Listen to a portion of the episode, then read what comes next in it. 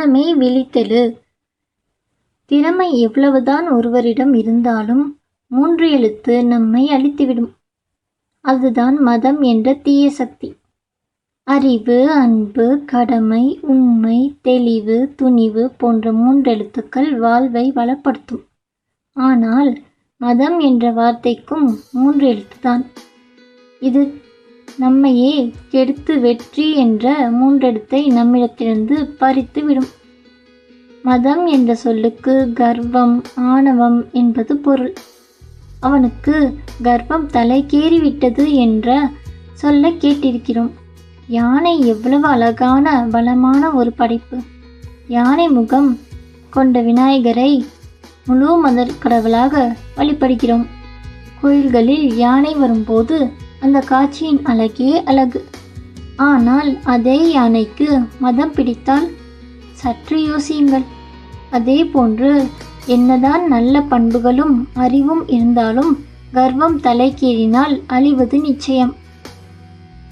நாம் படிக்கிறோம் அறிவு பெறுகிறோம் வேலையில் சேர்கிறோம் பலரும் போற்றுகிறார்கள் நல்ல சம்பளம் கிடைக்கிறது. இந்த நிலையில்தான் நாம் மிக கவனமாக இருக்க வேண்டும். வெற்றி நமக்கு மகிழ்ச்சியை கொடுக்கலாம். ஆனால் அதில் தவறில்லை. ஆனால் அந்த வெற்றி ஒருவருக்கு கர்வம் தலைக்கணத்தை கொடுக்கக்கூடாது. நான் படித்தவன் என நினைப்பதில் தவறில்லை. ஆனால் நான் தான் மெத்த படித்தவன். எனக்கே எல்லாம் தெரியும் என நினைக்கும் போதுதான் பிரச்சனை வருகிறது. கல்வி அடக்கத்தை தரும். அடக்கத்தால் நல்ல பெயர் கிடைக்கும். நல்ல பெயரால் நல்ல வேலை கிடைக்கும். அந்த வேலையின் மூலமாக நல்ல செல்வம் கிடைக்கும். அப்படி கிடைக்கும் செல்வத்தால் நல்ல சுகம் கிடைக்கும். சற்றே யோசியுங்கள். எனக்கு தெரியும் என்ற மனநிலைக்கும் எனக்கு தான் தெரியும் என்ற மனநிலைக்கும் எவ்வளவு வித்தியாசம். எனக்கு தெரியும் என்று நினைக்கும் போது நாம் நியாயமாக பெருமைப்படுகிறோம். ஆனால் எனக்கு தான் தெரியும் என நினைக்கும் போது மற்றவர்கள் சொல்லும் வேறுபட்ட கருத்துக்களை மனம் ஏற்காது. கற்றது கையளவு கல்லாதது உலகளவு என படித்திருக்கிறோம். இந்த அற்புதமான வார்த்தைகளை நாம் ஏற்றால் அடக்கம் என்னும் பண்பு தானாக வரும். ஒரு கதை நினைவுக்கு வருகிறது. ஜப்பானில் ஒரு பெரிய ஜென் மாஸ்டர் இருந்தார். அவர் மெத்த படித்தவர். அவரை அணுகிய சந்தேகத்தை கேட்டு தெளிவு பெற்றனர். தனக்கே எல்லாம் தெரியும் என்றிருந்த மேதாவி ஒருவர் துறவிக்கு தன்னை விட என்ன தெரிந்திருக்கப் போகிறது என நினைத்தார். இருந்தாலும் அனைவரும் போகிறார்களே என்று தானும் அவரை சந்தித்தார். ஜப்பானில் டீ செரமோனி என்ற சம்பிரதாயம் உண்டு. அதாவது வீட்டிற்கு வந்த விருந்தாண்டிகளுக்கு குடும்பத் தலைவன் தேநீர் கொடுப்பது வழக்கம். இதை அக்கறையாக செய்வார்கள் ஜப்பானியர்கள். நம் மேதாவி செல்லும் போது அவரை உட்கார வைத்த கோப்பையை கொடுத்து ஜென் துறவி. பிறகு குருவையிலிருந்து தேநீரை ஊற்றினார். கோப்பையை நிறைந்து வழிய தொடங்கியது.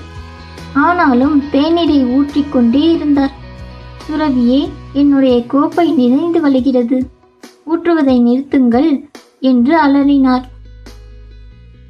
துறவியோ புன்பொருளுடன் எப்படி இந்த கோப்பை நிரம்பி இருக்கும்போது அது மேலும் தேநீரை ஏற்றுக்கொள்ளாதோ அதே போலவே எனக்கு எல்லாம் தெரியும் என்ற மனநிலையுடன் இருந்தால் எந்த ஒரு விஷயமும் மனதில் பதியாது.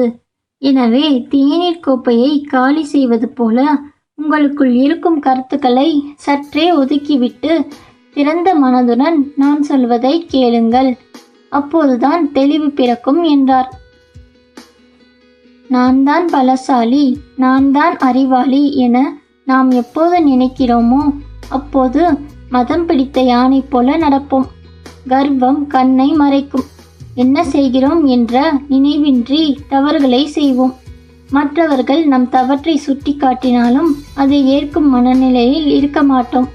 மற்றவர்களின் நியாயமான கருத்துக்களை நிராகரிக்கும் போது அவர்கள் நமக்கேன் வம்பு என நம்மை விட்டு விலகுவர்.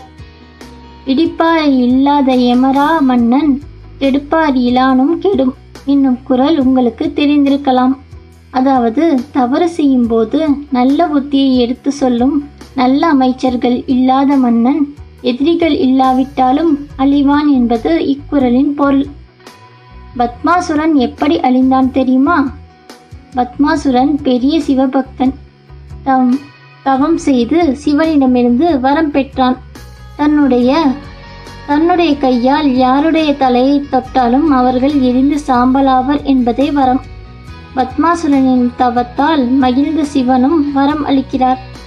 அவ்வளவுதான். இனி யாரும் தன்னை அழிக்க முடியாது என்று கர்வம் கொண்ட பத்மாசுரன் தேவர்கள் முனிவர்களை துன்புறுத்தி வந்தான் விஷ்ணுவை அணுகி தங்களை காப்பாற்ற முயன்றிட்டார்.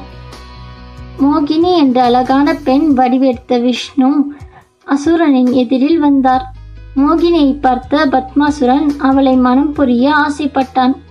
மோகினியோ தனக்கு சமமான நா- நாட்டியம் ஆடினால் மணக்கலாம் என்று தெரிவித்தாள்.